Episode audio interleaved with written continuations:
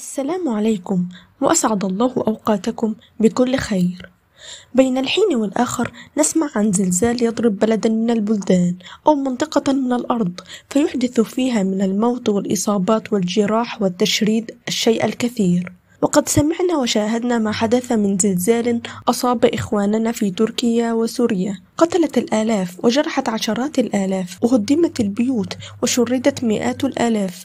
كل ذلك حدث في لحظات يسيرة قصيرة بعد أن كانوا منذ لحظات آمنين مطمئنين سالمين. نسأل الله تبارك وتعالى أن يرحم موتاهم ويشفي مرضاهم ويؤوي شريدهم وأن يخلفهم في مصابهم خيرا. مثل هذه الكوارث والحوادث تحدث للمؤمن والكافر والطائع والعاصي والتقي والنقي والمهتدي والضال، غير أن العاقل لا ينبغي أن تمر عليه هذه الأمور كما تمر على غيره من غير أن يأخذ منها العبر والعظات، ففي مثل هذه الحوادث والكوارث عبر وعظات، والمؤمن يفهم أن هذه الفواجع والأزمات هي جزء من طبيعة هذه الحياة، فالله سبحانه لم يخلق الدنيا جنة أرضية ولم يجعلها خالية من الألم والفجيعة، نعيش فيها في نعيم دائم بلا معاناة ولا كدر. ويفهم المؤمن كذلك أن هذه الدنيا مرحلة زمنية قصيرة وأن فيها من الألم والمعاناة ما يتفاوت الناس في مقدار ما يصيبهم منها،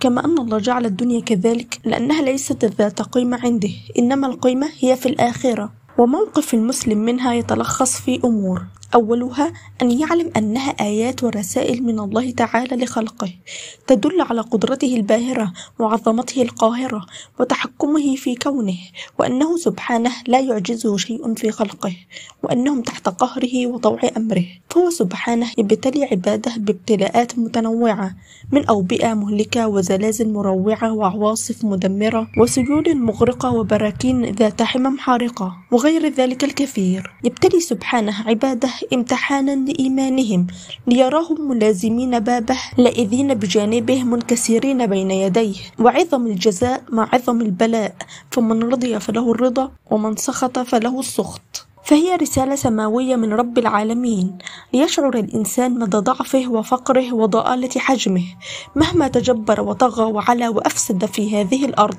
وكذلك من الفوائد معرفة عز الربوبية وقهرها ومعرفة ذلة العبودية وكسرها والإخلاص لله تعالى، إذ لا مرجع في دفع الشدائد إلا إليه، والإنابة إلى الله تعالى والإقبال عليه والتضرع والدعاء. ثانيا، أن مثل هذه الزلازل تذكرنا بنعمة من نعم الله تعالى العظيمة التي نسيناها أو غفلنا عنها لتعودنا عليها، وهي نعمة ثبات الأرض ثبات الأرض واستقرارها، كما قال سبحانه: ألم نجعل الأرض مهادا والجبال أوتادا، وقوله: وألقى في الأرض رواسي أن تميد بكم. فله الحمد على هذه النعمة كما له الحمد على كل النعم.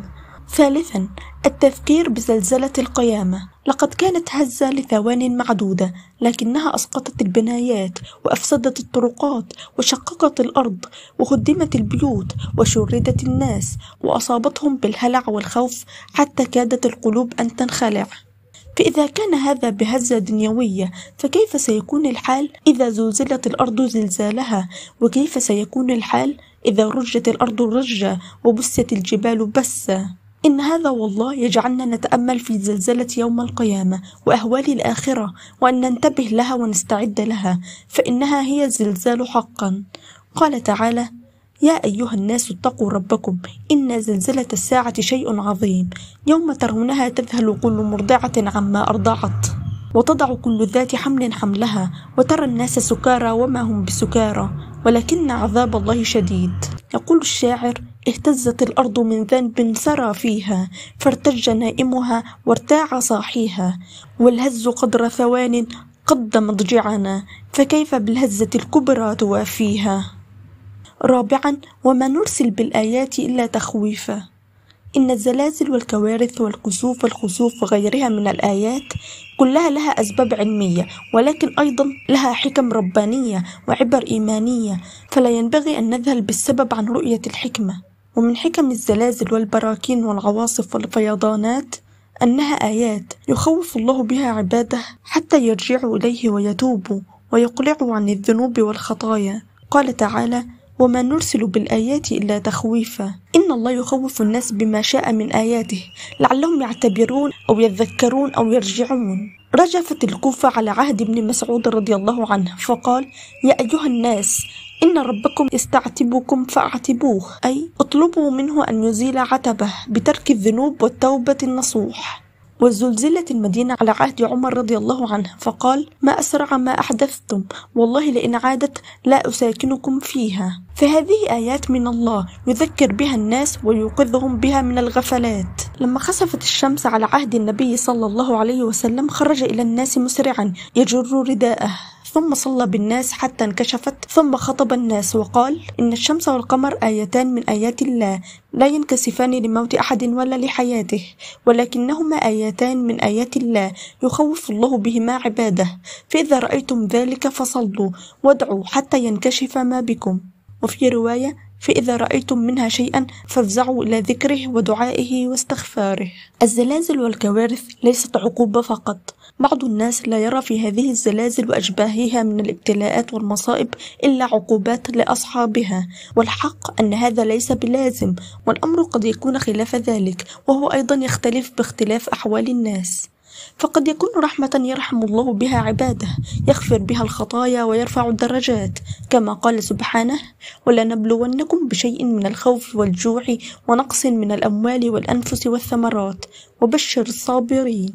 وفي الحديث قال صلى الله عليه وسلم: عجبا لأمر المؤمن، إن أمره كله خير، وليس ذلك لأحد إلا للمؤمن، إن أصابته سراء شكر فكان خيرا له، وإن أصابته ضراء صبر فكان خيرا له. وقد يكون اصطفاء واجتباء للبعض يصطفيهم للشهادة، يختم لهم بها ويرفعهم إلى مصاف الشهداء، فقد أخبر صلى الله عليه وسلم أن صاحب الهدم شهيد. ولا يمنع أيضا أن يكون عقوبة على بعض أهل المعاصي المصرين عليها، وأهل الذنوب المعلنين المجاهرين بها. قال سبحانه: وما أصابكم من مصيبة فبما كسبت أيديكم ويعفو عن كثير، ولعله تخويف لهم وتحذير لعلهم يرجعون، كما قال: أفأمن الذين مكروا السيئات أن يخسف الله بهم الأرض أو يأتيهم العذاب من حيث لا يشعرون. ويستحب عند وقوع الزلازل وغيرها من الآيات العظيمة أن يهب الناس لنجدة إخوانهم ومساعدتهم في تخفيف مصابهم ومواساتهم بأموالهم، فالمؤمن للمؤمن كالبنيان يشد بعضه بعضا، ومن كان في حاجة أخيه كان الله في حاجته. ثم يستحب لكل أحد التضرع إلى الله تعالى والإنابة إليه والإقلاع عن المعاصي والمبادرة إلى التوبة قبل فوات الأوان. قال تعالى: فلولا إذ جاءهم بأسنا تضرعوا، وقال سبحانه: وما كان الله معذبهم وهم يستغفرون.